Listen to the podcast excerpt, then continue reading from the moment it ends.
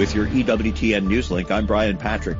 U.S. Catholic bishops vote to authorize development of a comprehensive vision for ministry to Hispanics who account for more than a third of all U.S. Catholics. One suggestion is the use of tax credits and vouchers to offset costs of Catholic school tuition for Hispanic families.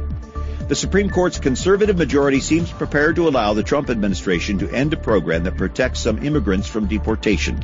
There appears to be no support among five conservatives to keep protection in place for immigrants who came to the U.S. as children. China's foreign ministry again warns the U.S. not to interfere with Hong Kong's affairs. A ministry spokesman says members of the U.S. Senate should stop trying to promote bills on human rights or democracy in Hong Kong. For more news from a Catholic perspective, visit EWTNnews.com. Call to Communion with Dr. David Anders starts now.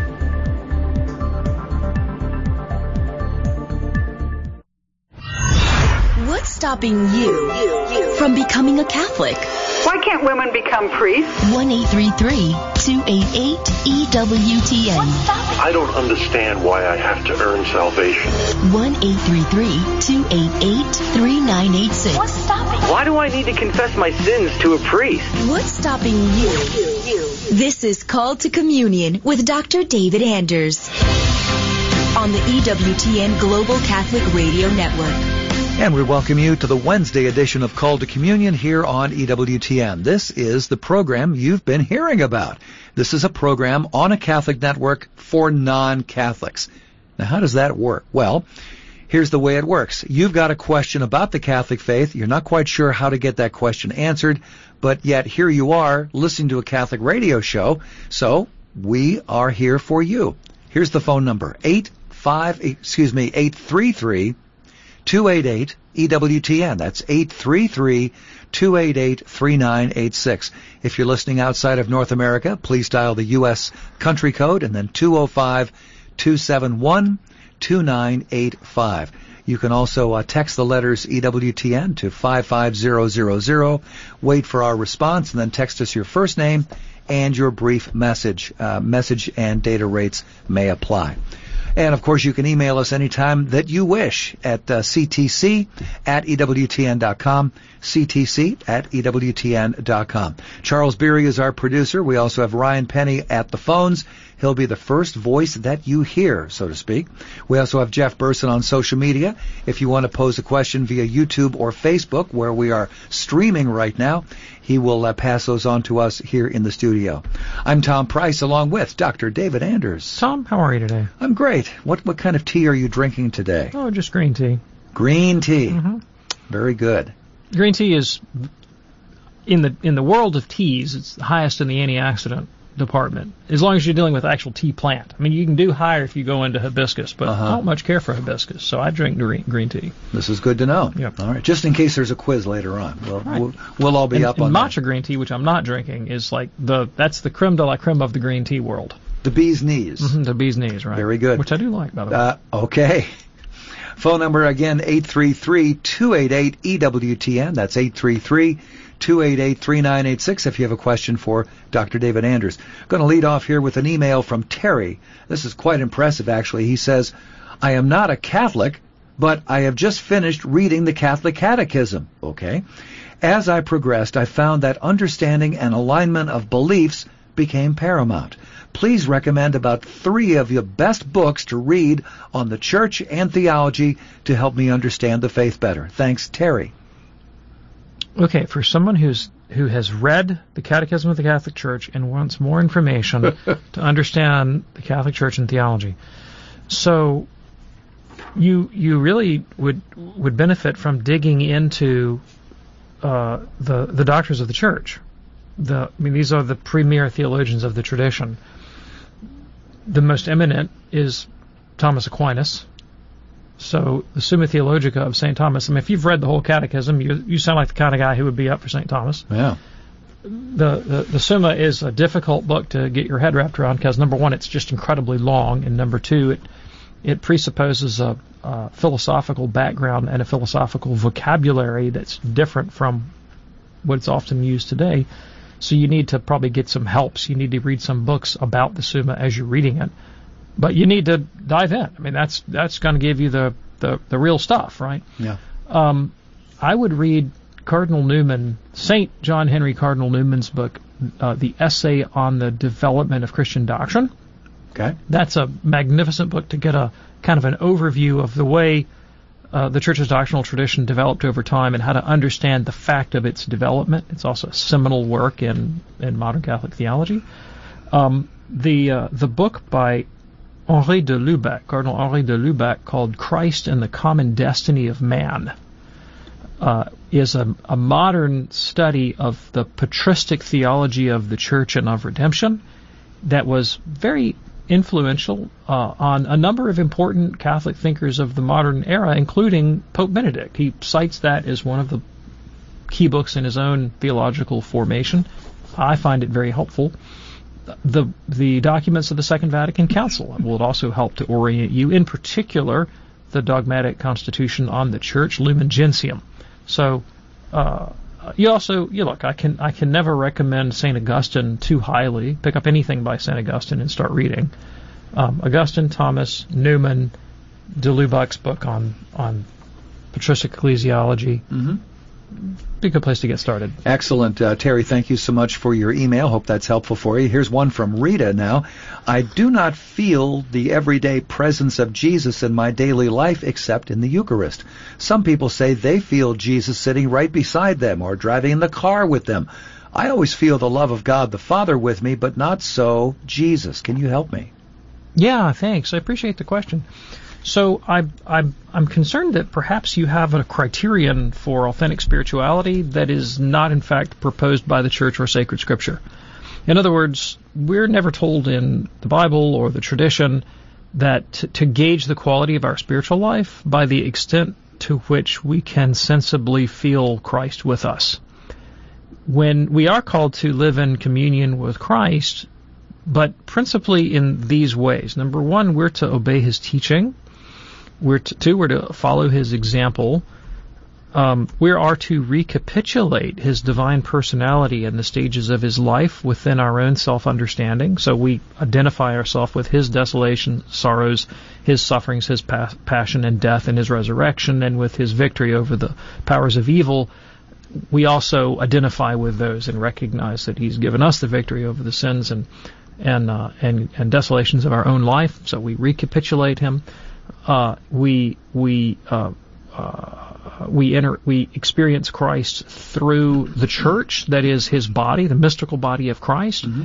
uh, through the sacraments that are their their doctrine ritualized. That's what the sacraments are. They're the truths of the Christian faith expressed in non-verbal but ritual ways that we understand also have a promise of divine assistance that God will in fact cause to happen to us in the sacraments those things that are demonstrate demonstrated to us by the ritual actions. And we cling to the truth of the sacraments by faith alone. In particular, the Eucharist, St. Thomas's wonderful hymn, Adoro, um, Adoro Te Devote, he says, um, you know, seeing, touching, tasting are in thee deceived. Mm-hmm. What says trusty hearing, that must be believed, right? Our access to the truth of the sacraments is through the hearing of faith and not through sensible feeling. Okay. And we thank you so much for that. If you would like to send us an email, the address ctc at ewtn.com. However, this is primarily a call-in show. If you have a question for Dr. David Anders, we're ready for you at 833-288-EWTN. If you're currently an EWTN media missionary or just interested in becoming one, we've got some great news. EWTN Media Missionaries has a new and improved website. EWTNmissionaries.com, designed with you in mind. Our new site is loaded with great features and it's easy to navigate. There are so many different ways that you can help EWTN. Join us in sharing the eternal word with the world. Visit EWTNmissionaries.com today. Bishop Robert Barron. For the first thousand years, there were married priests within the church. There still are married priests under certain circumstances, you know, so it's not absolutely necessary. However, I, I'm a supporter of it, and I, I wouldn't want us to move in the direction of kind of a, hey, you know, optional, some do it, some don't. I get it. And I, I go back to Paul, and it's Paul's words that are actually in the ordination ritual, you know, about an undivided life, undivided life, a total gift. I have nothing but the greatest respect for married people. In fact, fact, when I hear the term heroic sanctity, when they talk about saints, I think of parents right away, you know, who give themselves to their kids. But there's something I think pure and simple and undivided about the life of celibacy. It's a radical conformity unto the celibate Christ. Why am I celibate? My ultimate answer, because Jesus was, and I'm conformed to Him. The people you know and trust are on EWTN.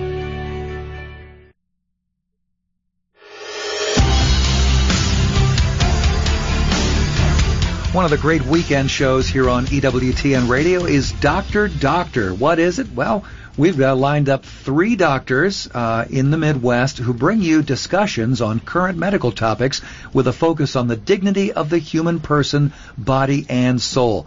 This great show, Doctor Doctor, is actually the official radio show of the Catholic Medical Association. You may want to check it out Saturday morning at 11 a.m. Eastern, right here on EWTN Radio.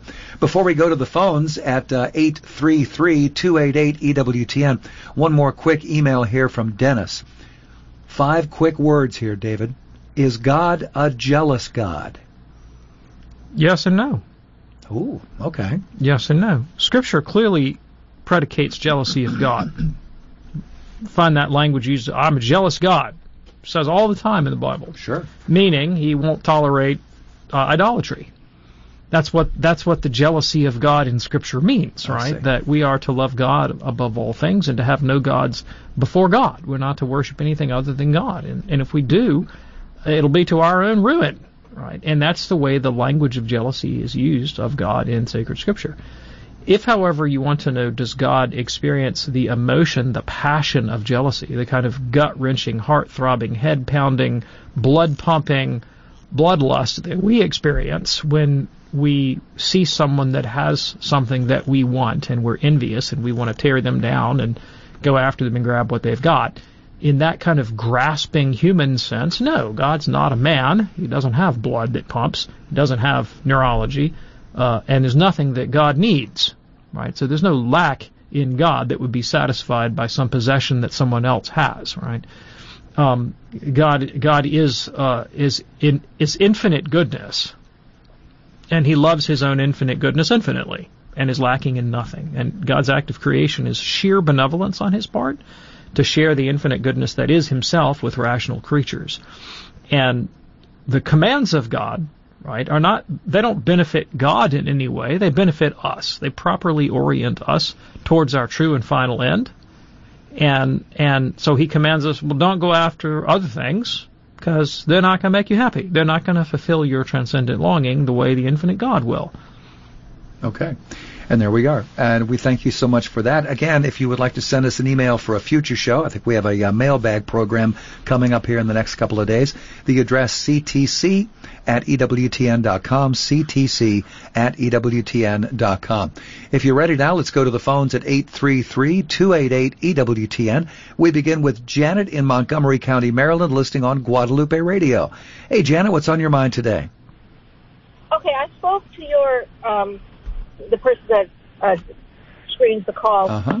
and um, I'm not trying to become Catholic, and I have nothing against Catholics at all, or any other person from any other religion. I just want to make that clear. Okay. But the the thing is, is that the people who have been the worst to me made me sorry I was born. Made me wish I had been aborted. Made me wish that if they had murdered me, I would have said that's okay. It's better than what they actually did to me were religious Catholics who, and one just died not all that long ago, and they had this wonderful write up about him, and he's, you know, like he's almost sanctified.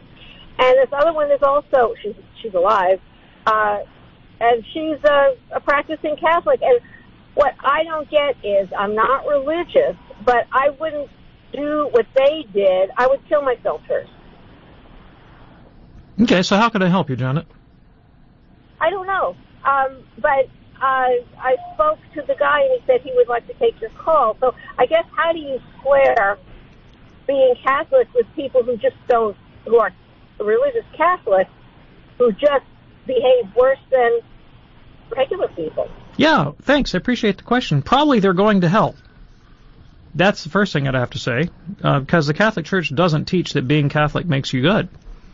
Doesn't say that being Catholic can make you a lot worse. and the Bible says that.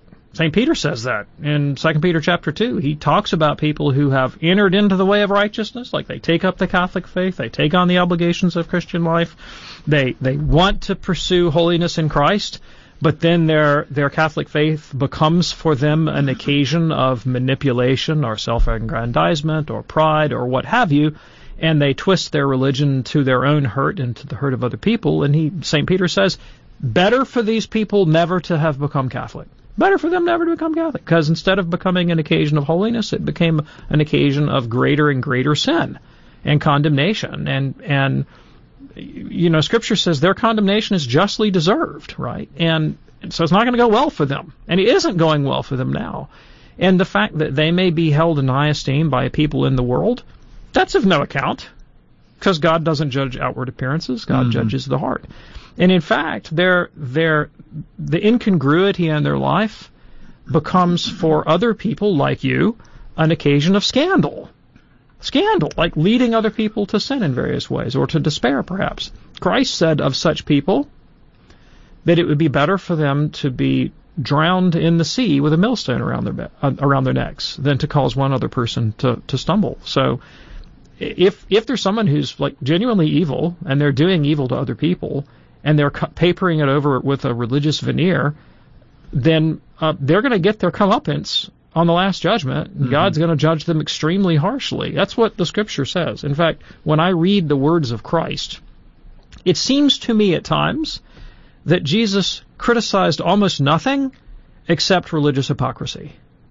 That's a little bit of an exaggeration, but I mean, like that. So much of Jesus' ministry is about this very problem, and and it's something that that religious people have to be alert have to be alert to at all times. It is a it's a species of the sin of superstition. Superstition, the Catechism defines as irrational religion. When I when I am seeking transcendent or infinite or, or, or eternal or divine goods, but I'm doing so in an irrational way, a way that doesn't actually accord with my own good or the good of my neighbor. That's the sin of superstition. And it's it's pervasive I mean, it's this is part of the human experience, and it's kind of built into our into our cognitive faculties, right? We we we we we tend to overlook our own faults all the time, all the time, mm-hmm. uh, or we're neurotically obsessed with them, and uh, and we're always running around picking out other people and taking splinters out of their eyes rather than the logs out of our own eyes, and uh, and so holiness is a rarity, right? Now, does that mean what? So what do we do with that information? Should I therefore avoid the Catholic faith because it can become an occasion to me of greater condemnation? No, because here's the thing. This is going to be the case with whatever philosophical position you take on life. So Catholics can twist their religion into a wicked ideology. Uh, so can secularists. So can humanists. So can atheists. So so can agnostics. You can you can take any frame of reference that you bring to reality and make what is otherwise good into in it into something that is a vehicle for evil when you become so attached to your own view of the world and your self-importance that you derive from that view when that becomes for you the ultimate end the ultimate good it's really not the good of others or God that you're seeking it's your own good that you're seeking. And that danger doesn't go away if you leave the Catholic Church. Um, so instead, I need to be alert to that as a danger that's endemic to the human condition, and I need to be rigorously self-critical, have be be intensely focused on self-knowledge, this is one of the spiritual disciplines of the Christian life. And seek above all things humility, humility, humility, humility, humility. The foundation of the Christian life must always be humility, which is open to correction, open to rebuke, open to being taught. And, and failure to do that will, will be my ruin. Now, so if I'm selecting a philosophical worldview, a, a, a place to stand in the world to do good, am I better off standing in a religion that teaches me this explicitly about myself, which Catholicism does. the Catholic faith tells me, watch out, boy, you're at risk. You had better be attuned to how subtle the danger of sin is in your life. You have to be rigorously self-critical and humble at all times and always seek the good of neighbor, not the adulation of the crowd. And that doesn't mean I'll succeed, but at least I've been warned. Hmm. Or do I go in for some simplistic caricature of religious life, some secular ideology, some stance where, you know, where I'm not so attuned to the dangers and the reality of sin?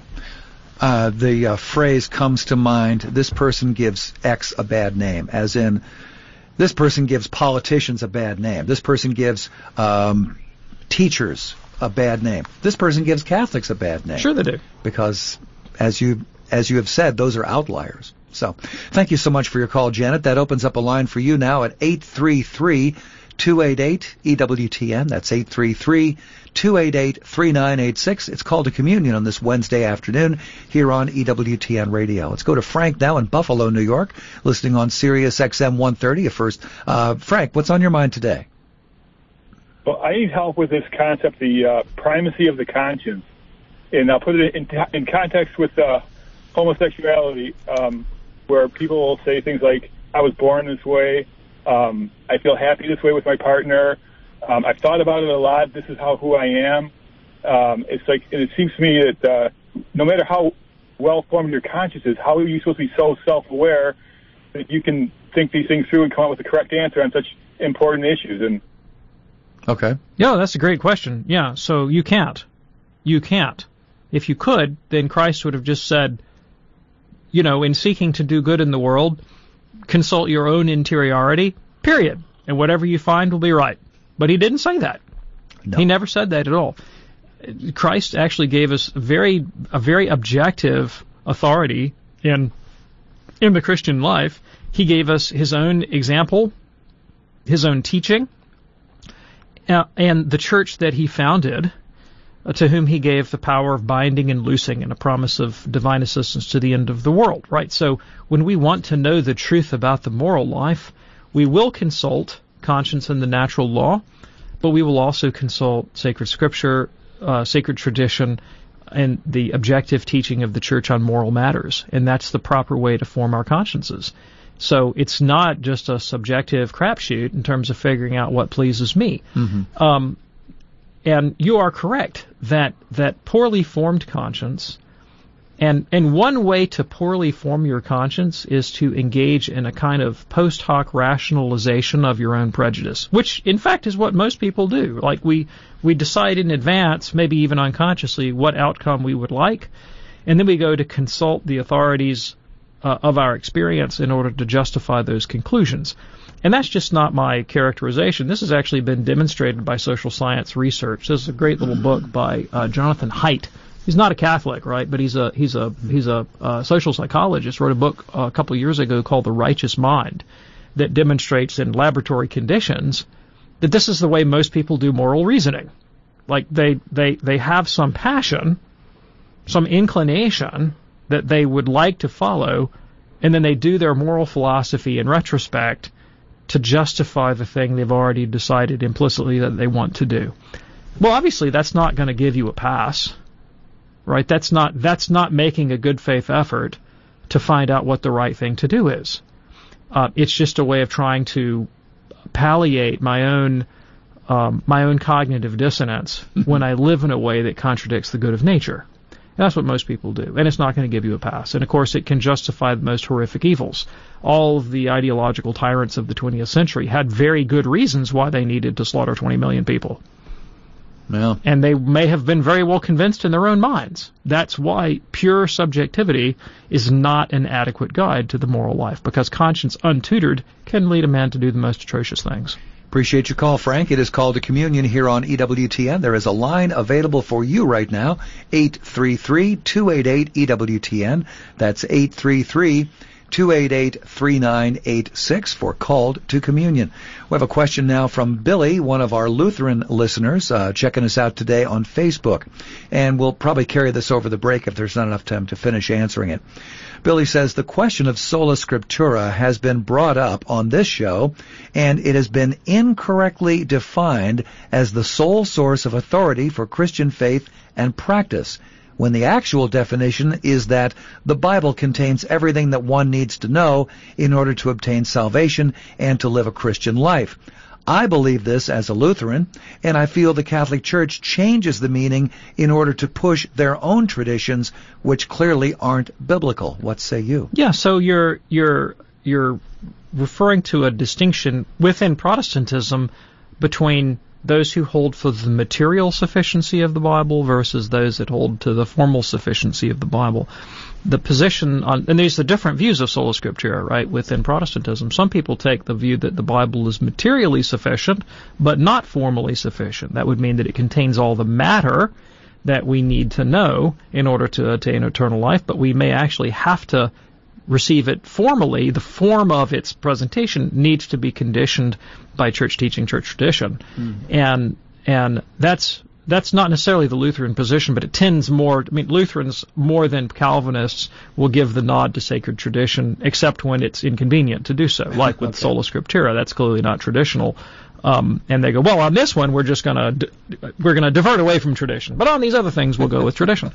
Um, the Calvinist position tends to be more for the formal sufficiency of the Bible, which is not only that it contains the matter that we need to know, but that it expresses it uh, with a certain perspicacity. It's called the doctrine of, of Scripture's perspicuity. Right? It's wow. clear enough in its expression that you that an individual could come to the text of the Bible and discern the bare essentials that are necessary for his salvation. Right? And then there are shades of nuance and difference between both of those. From a Catholic's perspective, my response to both of those positions is neither one of them is biblical. Uh-huh. Oh, they're both self-refuting. Very good. Billy, thank you so much uh, for your question. Glad that you're watching us today on Facebook. Hey, there's a line open for you right now if you have a question for Dr. David Anders, and that number 833 288 EWTN. That's 833 288 3986. Come listen to a moving first-hand account of St. Teresa of Calcutta and her work, Mother Teresa's lessons of love and secrets of sanctity through the eyes of Susan Conroy. This talk will be at the Memorial Library in Uvalde on Saturday, November 16th from 9 a.m. to 4 p.m. Doors open at 9 a.m. with a coffee bar and there will be a free light lunch. This event is free, but there will be a love offering for Susan. For more information, call Kathy at 830-279-6736. Praise be Jesus Christ, now and forever. I'm Bishop John W. Yanta, retired Bishop of Amarillo, Texas. And I would like to encourage all of you to be a good tithers. That's the stewardship of tithing. The first use of your money should be, thank you, Lord. What have we received that we haven't received from the Lord? Let your Sunday offering be representative of your beautiful Catholic faith. Be generous. This is a Messy Family Minute with Mike and Alicia Hernon. Sometimes it can seem that our family life is humdrum, monotonous, and insignificant. But Christ began his public ministry at the wedding at Cana. When we read this account in the gospel, we're reminded that our marriage, our ordinary family life, is important to God. Our Lord and Our Lady love our families, and they are present with us. They desire to change what is ordinary into the extraordinary. The Lord can take our simple and everyday tasks and make them holy. Like the servants at the wedding at Cana, we need to notice when we run out of wine, when we run out of joy, when we run out of love. It is then that we turn to Our Lady and ask for her help. She can bring Christ into our lives, our ordinary water, and transform it into wine. And when we invite Christ into our lives to transform us, He creates the best wine of all. For more advice, ideas, and encouragement, visit us at messyfamilyproject.org.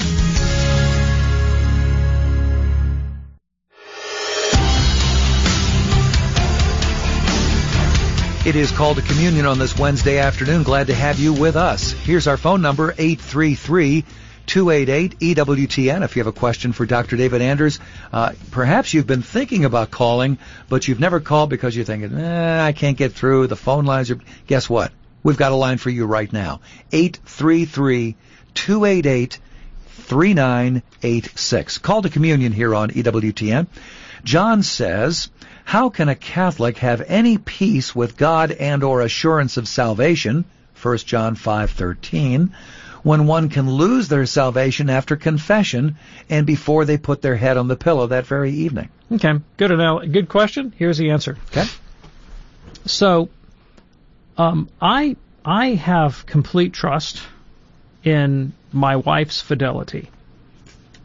Now, you could say, well, maybe you're wrong, Anders, maybe your wife's not all that great a person. But for the sake of argument, for the sake of argument, just accept that my wife's fidelity is unquestionable.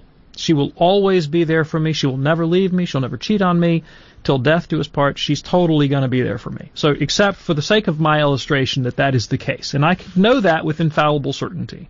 I could know of my wife's fidelity and her love and her generosity and forgiveness towards me, period. Well, I can completely rely on that, and I can also open the door and walk out. Right? Could. I can walk out the door. Yeah. I could I could leave my wife and I could go off to Vegas. That'd be a dumb thing to do. Yes. Okay. and and like you say, well, Anders, do you know for sure you're not going to Vegas next week? My answer would be pretty darn sure. you know, I mean, I don't really know the future, and I never know what kind of pressures I might be subject to. I think it's very unlikely that I'm going to skip out for Vegas next week. But but in this analogy, my my my ability to have certainty that I'm going to be stably and happily married in 20 years hangs on only one person, me. Hangs on my cooperation, my willingness to sit there and live in communion with this wonderful woman, knowing that at any minute I could walk out the door and go away. But I'm not gonna. That's it. That's what a Catholic's relationship with God is like. God is the the uh, He is the bridegroom, who is infallibly, unalterably loyal and faithful to us, making Himself to, available to us in the most intimate way possible, and promising us promising us eternity in consequence. And all we have to do is persevere to the end, knowing that if even if we do walk out the door, He'll always take us back. You just don't die outside the door. and so again, do I have assurance? You you betcha I've got assurance. The one thing I don't have assurance of is the infallibility of my own will. But uh-huh. if I walk out the door, it's on me. And if I do, I can turn around and come right back again. Yes. So Jesus says, whoever perseveres to the end will be saved. So I'm look, you know, where am I standing today? I'm I'm in the church. I'm in communion. I went to mass this morning. I received my Lord in the Eucharist. These are all objective, tangible, powerful signs of my communion with Christ. I'm not planning on walking out the door. God grant that I keep on not planning to walk out the door. Yes, indeed. Thank you so much for your text, John. We do appreciate that. Call to communion here on EWTN. We go now to Mike in Albany, New York, listening on WOPG, 1460 AM. Hey, Mike, what's on your mind today? Hey, guys. Uh, Dr. Anders, I was just uh, curious with Christ's statement that the gates of hell shall not prevail. Um, it, it seems to be that would be the case, that if Francis is a valid pope, then the gates of hell have prevailed.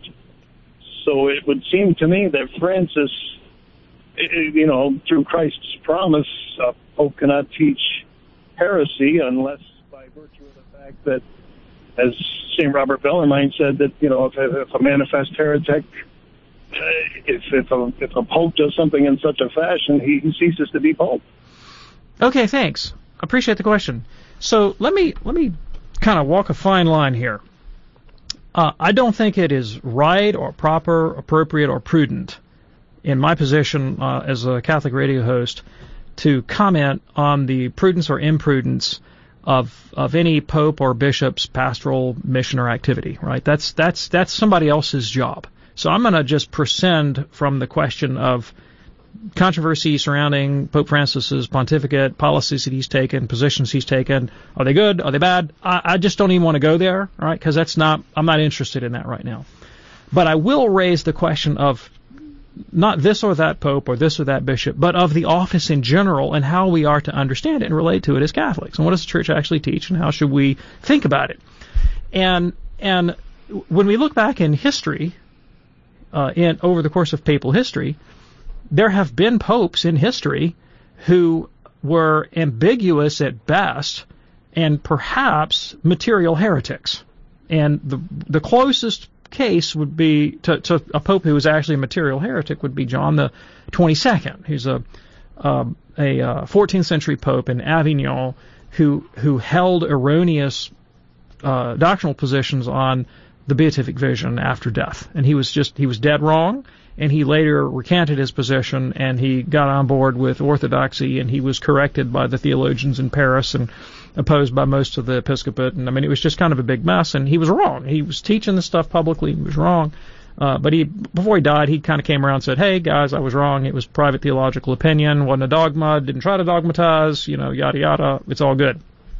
Um, and there've been other popes. Uh, you know, Pope Honorius. Um, not Honorius. My mind's going blank. Um, anyway, was it Honorius, the Monothelite Pope? That sounds right. Um, yeah, Monothelite Pope, uh, Pope Liberius, who was at, at, best kind of a temporizer during the Arian controversy, Pope uh, Vigilius, who split the difference between the between um, the Monophysites and the uh, uh, uh and the Orthodox on the nature of Christ. Um, so I mean, like there've been other instances in in in papal, lots of instances, I should say, in papal history of popes who took kind of dodgy positions. And at the First Vatican Council, when they formulated the dogma of papal infallibility, it's not like they didn't know about these guys. They knew about them and they took them explicitly into consideration when they formulated the dogma to, to accommodate these kinds of outlier conditions, right?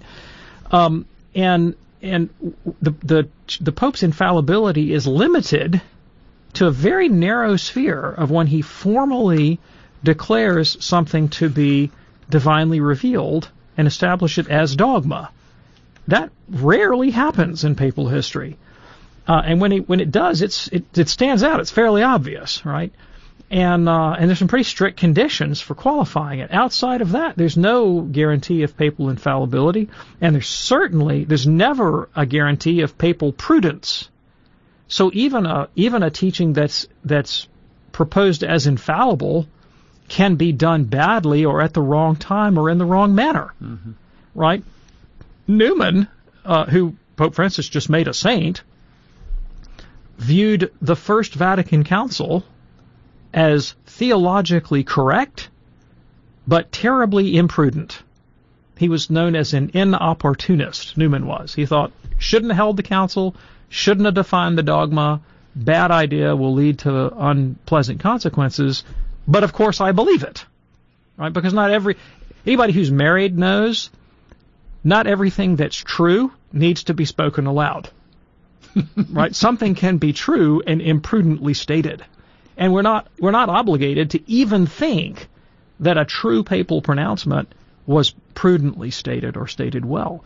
And when it comes to things like pastoral policy, well, I mean, we're not even we're not even we're not even bound to regard those as in any way like guaranteed as prudential decisions, right? We have to we offer the pope and the bishops a religious submission of mind and will, right? Which means that look, when I go into the parish, and I you know every Catholic experiences this every week, priest gets up preaches a homily. He read the same readings that I read, and I'm thinking, Really? really? That's what you got out of today's readings. You know, that and we we armchair we armchair preach, right? Mm-hmm. We think that's man, that was just not not not what we needed to hear today, right? That's a common experience. That's a common experience. Even more so when you think, well, why didn't you allow this ministry in the parish, and why did we have to have that, and do we really need another one of those? And and and yet and yet I acknowledge religious submission of mind and will that he is the executive authority of the parish or of the diocese or of the universal church. And the buck stops with him in terms of making these policy decisions about where we're going to go and where we're not going to go. He has that authority. So it's not my place to stand up and give out like the official Catholic position on mm-hmm. some policy issue or some political event or some cultural phenomenon. The Pope has that right. The bishops have that right. I don't have that right. Okay, I don't want that right. um, and uh, and I acknowledge that they stand in that place, but that doesn't mean that they are always right when they make these judgments. And I'm not obligated by the virtue of faith to hold that they do. And and in my private opinions, I may think that you know that some prelate in the Catholic Church who has authority or jurisdiction over me has made a bad move. And you know, I go back to the saints. I read their lives. You know, I'm, that's one of the reasons that I'm Catholic, through reading the lives of the saints. I don't remember any saint who made the prudence of papal or episcopal policy a key point in his own spirituality or her own spirituality. You know, I mean, mm-hmm. some of the greatest saints lived at times of the greatest episcopal foolishness. And St. Francis of Assisi is kind of my go-to guy for this. I mean, can you imagine St. Francis wringing his hands and saying, "Oh no, you know, the Bishop of Umbria did this, that, or the other bad thing." it was just it's unthinkable. Yeah. If he thought some stupid thing had happened at the episcopal level, what he would have he probably would have spent another 72 hours in Eucharistic adoration you know, or talking to donkeys or something, you know, like he would be wont to do. He would go do some incredible act of penance. He was looking at the big picture. He was looking at the big picture, exactly. And it just wouldn't have bothered him in the way in which it bothers. He, he sure. wouldn't be happy for the bishop's soul. Yeah. But it wouldn't have bothered his faith in the slightest. And it doesn't bother mine in the slightest. It's, you know, sometimes there's an occasion, the possibility of scandal. Mm-hmm. You worry about that because Christ tells us not to scandalize little people. Um, but in terms of the solidity of my own faith, I mean, I'm totally unmoved. I know who saves me. It's Jesus Christ and the sacraments who saves me, and that's not changing at all. It's not going anywhere, and I still have to be humble and faithful and loving and answer to the Lord. And the Pope and the bishops, they will answer for their sins, and I'll answer for mine, and Jesus will sort it all out in the end. Mike, thank you so much for your call. It is called to communion here on EWTN, one of the 11 shows that we podcast every weekday, over 60 per week every week. I mean, we are podcast maniacs around here. We love to podcast because we know that audio on demand is something that really, really resonates with people. This way, we know that you'll never miss your favorite EWTN program. And by the way, it is absolutely free. You can listen, you can download, you can subscribe to a podcast just like you would subscribe to a magazine. Go to EWTN.com slash radio slash podcasts and you can get started right away. Back to the phones right now. Here is Kevin in Tacoma, Washington, listening on our great partner there, Sacred Heart Radio. Kevin, what's on your mind today? Hi. Um, I was just wondering, is the canonization of a saint infallible? And from what I understand, there has been, uh, this could be wrong, but there has been saints that have been removed or a made up person. How could this be? Yeah, thanks. Okay, so canonizations now are considered to be under the, the, infallibility of those pronouncements is a secondary object of infallibility because it pertains to the life of the church's prayer, which is essential to to our sanctity. Um, when it comes to saints from history, who those who are regarded as saints, many of these are local traditions, pious practices handed down without any kind of formal pronouncement from the church. You know, so there's a tradition of veneration that that emerged in you know some ancient period of the church, uh, but uh, but never formally pronounced um, as uh, in, in a in a way that would be guaranteed by the charism of infallibility. And um, so there you go. Okay, Kevin, thanks for your call. Here is a anonymous text that just came in. Why do Catholics get all bent out of shape over, about people bowing down to the Pachamama statue, yet they have no problem with Catholics bowing down to statues of Mary and the saints? Aren't they both idolatrous? Okay, so again, um, rather than than dive explicitly into like current political events and papal policy and synods and all that, I'm yes. just kind of kind of put that on the shelf. Um, let me distinguish idolatry from the veneration of saints. Okay. Okay. Um, the the major difference between idolatry and the veneration of saints is that the kind of the the principal form of worship is the offering of sacrifice, and and we don't ever sacrifice to the saints.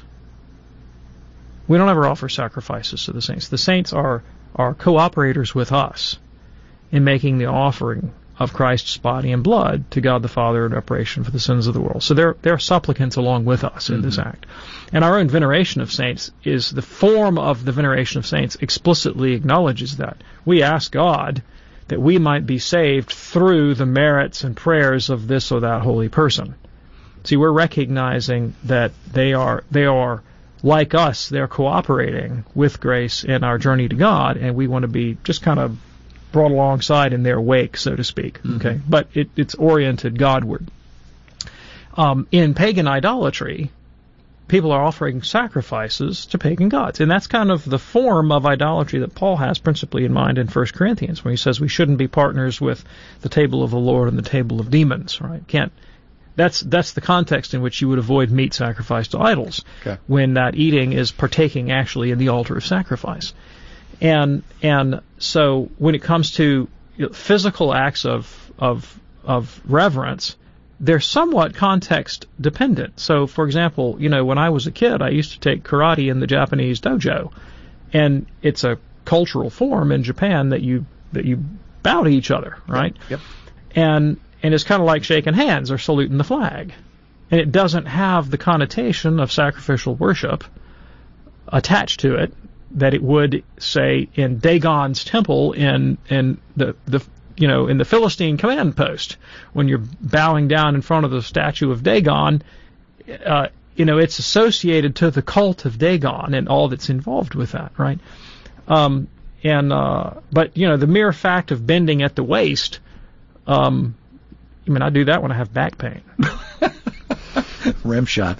Thank you very much for that. It is called a communion here on EWTN. Andrea listening in Cedar Rapids, Iowa on KMMK 88.7 FM. Andrea, what's on your mind today? Well, hi. Um, I have a question about something I heard from another commentator, and um, they were discussing the Eucharist. And he said that um, when the uh, um, Eucharist dissolves, then the presence leaves.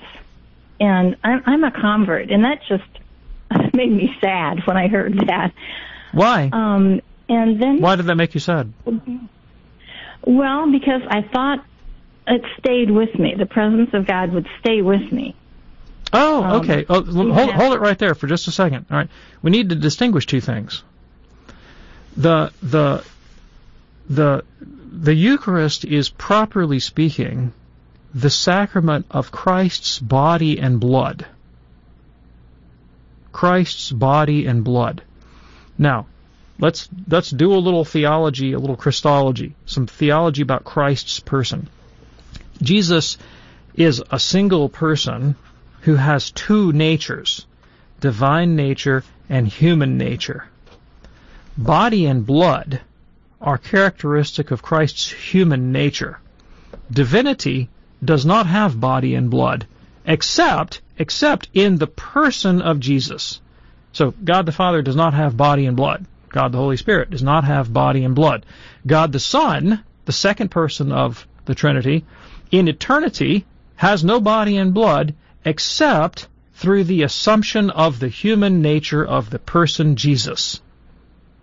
The sacrament brings to us, properly speaking, the real presence of Christ's body and blood. That's the language that Jesus uses at the institution. He says, This is my body, this is the chalice of the new covenant in my blood.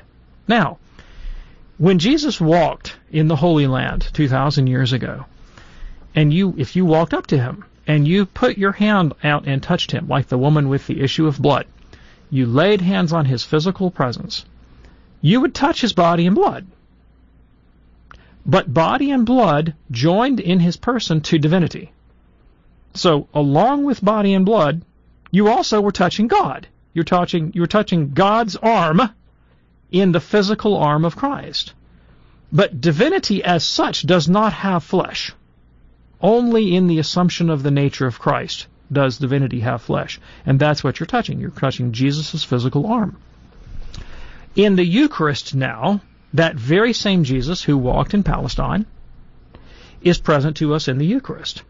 Principally through the transubstantiation of the elements, we are given Christ's body and blood, just as the disciples would have had Christ's body and blood with them. Mm-hmm.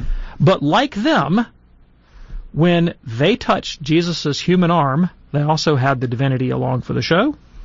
When we touch the body and blood of Christ in the sacrament, we also have the divinity that is hypostatically, that's a fancy word for meaning in the person, united to that body and blood. Now, when the Eucharist dissolves and the accidents of bread and wine vanish and there's no more appearance of bread and wine there, we no longer have a sacrament of Christ's body and blood. And so in that mode, he's not there. That does not mean that God is not with you intimately. Because God's divinity is omnipresent, ubiquitous, and immense, meaning that every particle of creation has the entirety of God present to it by way of his immensity, maintaining it in being. Through sanctifying grace, which is a participation in the divine nature that we receive when we become believers and, and through baptism.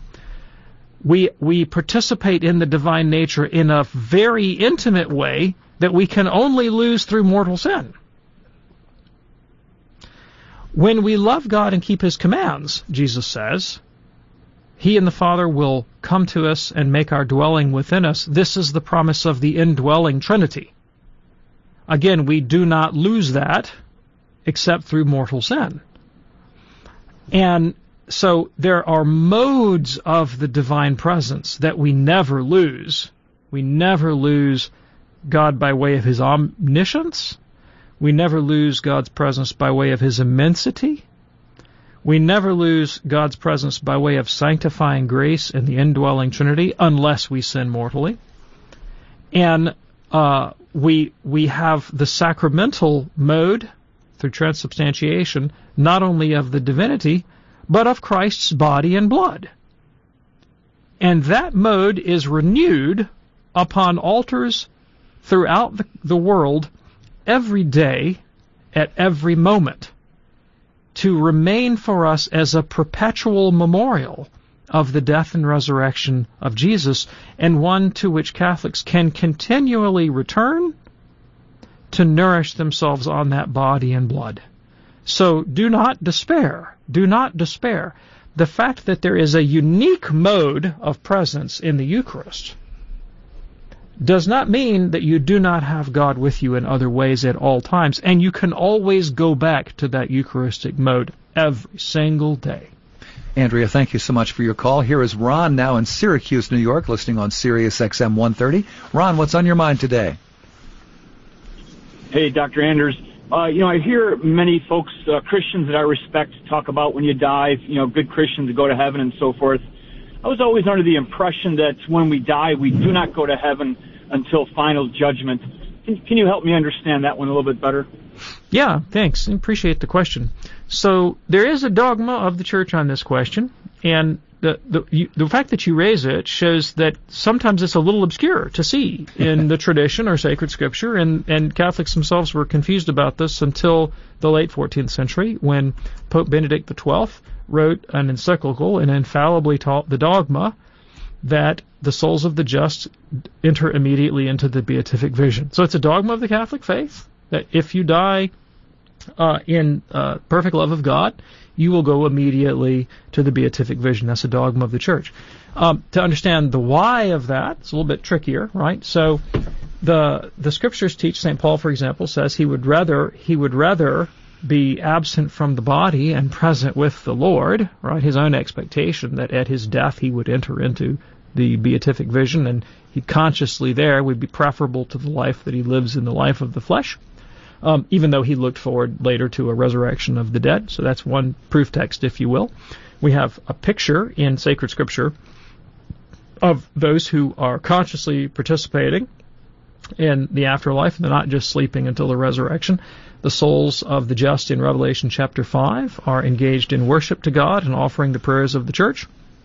Uh, like them, the prophet Jeremiah and the high priest Onias in 2 Maccabees chapter 15, likewise present to God, interceding on behalf of the church. Um, uh, Moses and Elijah, even though they weren't yet in the beatific vision, are clearly conscious participants uh, on the Mount of Transfiguration in Matthew 17. So uh, and then we can we can do a little philosophical analysis also and look at the nature of the soul and the fact that it's not uh, even though the soul e- exists in forming a material medium, I mean our physically body, physical, physical bodies, it's not itself a physical thing because it has it has non uh, non-physical properties like intellection, abstraction, consciousness, and the like that are not intrinsically tied or necessarily tied to the existence of matter. Okay. And Ron, thank you so much for your call. We do appreciate hearing from you. Could not get to Christopher's text. He sent us a great text, which we'll hopefully get to on tomorrow's program. So, Christopher, do tune in for that. Dr. David Anders, thank you, sir. Thank you, Tom. We do the program Monday through Friday right here on EWTN Radio at 2 p.m. Eastern with an encore at 11 p.m. Eastern. And, of course, the great uh, Best of the Week show on Sundays at 2 p.m. Eastern. On behalf of our fantastic team behind the glass, Charles Beery, Ryan Penny, and Jeff Burson, I'm Tom Price along with Dr. David Anders. You have a wonderful day, and we will see you tomorrow here on EWTN Radio's Call to Communion. God bless.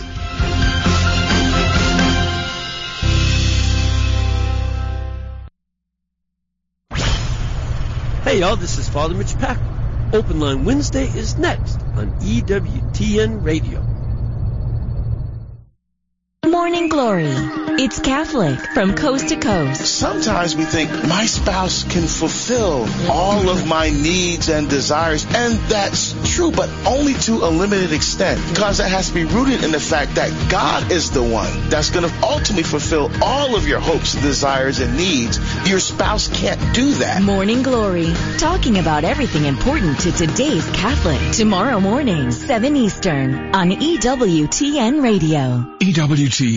Live truth. Live Catholic. Blessed Sacrament CYO presents their sixth annual Arts and Crafts Show on Saturday, November 16th from 10 a.m. to 4 p.m. at the Blessed Sacrament Gym and Parish Hall. Admission is free and there is something for everyone. There will be over 60 vendors from woodworking to religious items and much more. And there will be a door prize drawing every hour. That's Blessed Sacrament's CYO Arts and craft Show, Saturday, November 16th.